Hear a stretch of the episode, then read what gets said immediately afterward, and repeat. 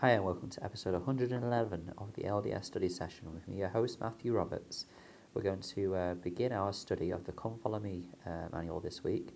This is uh, found in September 16th to September 22nd, 2 Corinthians uh, chapters 8 to 13. God loveth a cheerful giver. We're going to look at the section today that begins this uh, individual study, uh, which is 2 Corinthians chapter 8, verses 1 to 15, and chapter 9, verses 5 to 15. I can cheerfully share what I have to bless the poor and needy. And I do really think that this is going to take a good couple of sessions because not only do we have two sections of scripture to look at, to be fair, they're not the longest sections we've ever had to look at in one kind of principle or thought.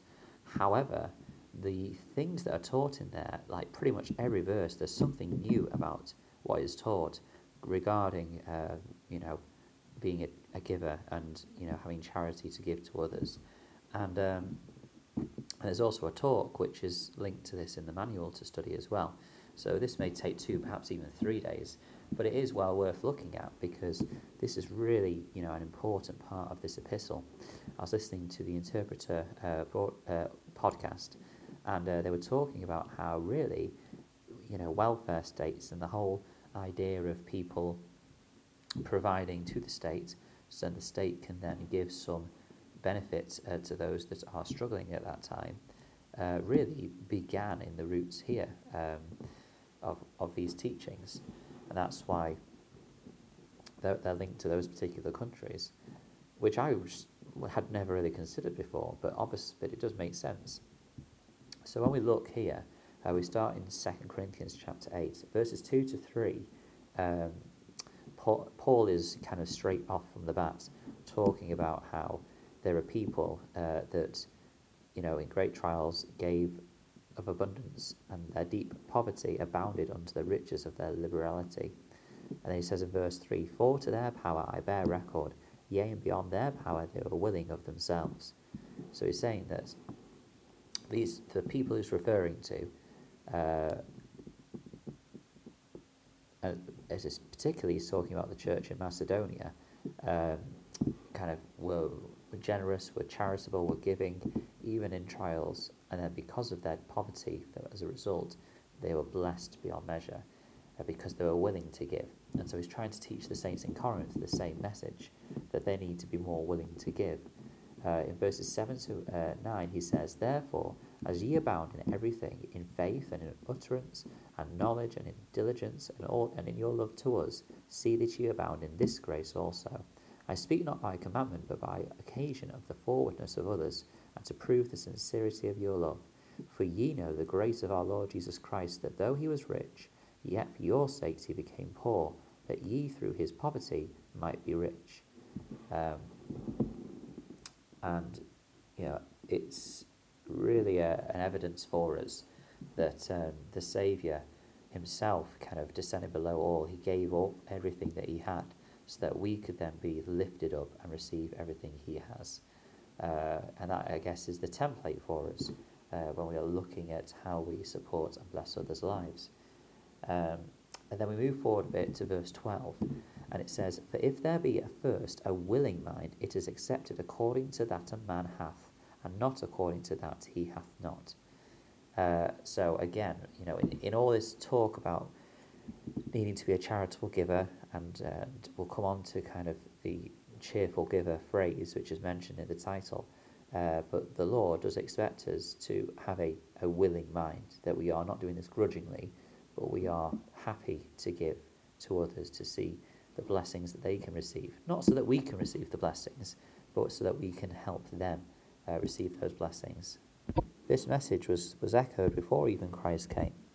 Uh, in Exodus chapter 25, verse 2, uh, it says this Speak unto the children of Israel that they bring me an offering. Of every man that giveth it willingly, with his heart ye shall take my offering. Uh, we hear, so this is obviously referring to the Lord Moses and about the offerings that they gave. Now, what's different between the law of Moses and what the Saviour has instituted is that they were giving offerings to God Himself, and so they were required to give that willingly. But now, with Christ fulfilling that law, He asks us to live a higher law. We're not necessarily giving to the Lord directly, although, you know, when we think about other teachings of the Saviour, we know that when we give to others or do things to others, it's like we're doing it to the Lord Himself. But if we're looking at it from the perspective we are giving straight to other people rather than to the Lord, then we still need to have that willing mind to receive those great blessings. And I think that, you know, in some ways more challenging to give to others because there may be judgments or doubts in our minds as to why they shouldn't need that thing. You know, maybe they've made a mistake with their finances or maybe they it, you know, they, they spend on other things which we don't think is, are as important. But of course, it's not for us to judge that. And we, and we may also be wrong in that sense in terms of what things are more important to kind of focus our finances on. Uh, so it's, uh, it's an important principle that, that is necessary to receive those great blessings. There's a talk uh, in October 1999 called For This Cause Came I Into to the World, where Elder Alexander B. Morrison said this quote, Among the long lines of contributors, speaking of um, the parable of, of the, uh, the woman's mite, uh, was a poor widow who cast into the treasure chest all that she had, two small bronze coins known as mites. Taken together, they amounted to less than a half a cent in American money. Nothing the disparity between what she gave and the much greater contributions of some others. Oh, noting, sorry, the disparity between what she gave and the much greater contributions of some others, Jesus proclaimed, Of a truth, this poor widow have cast in more than they all. Though the rich had given from their abundance, she of her penury hath cast in all the living that she had. Jesus knew it was not the amount we give that matters.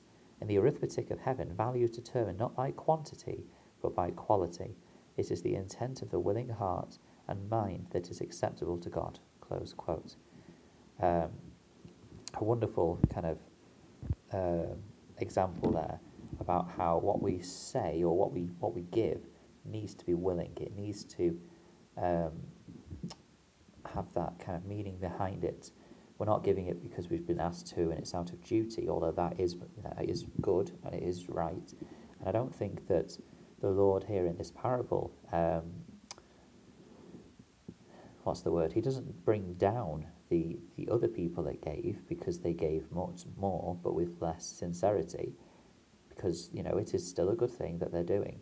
But what he does do is he lifts up the woman's contribution and says hers is the greater one because whilst it's less, her sincerity is, is more abundant.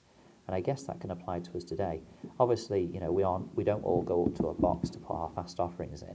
We don't. Um, so we can't really have people going forward saying, "Oh, well, I, guess you know, if you know, in extreme circumstance, you could see someone walk forward to a member of the bishopric and brandish out their envelope and hand it to them. I guess that would be the equivalent of what goes on in this parable.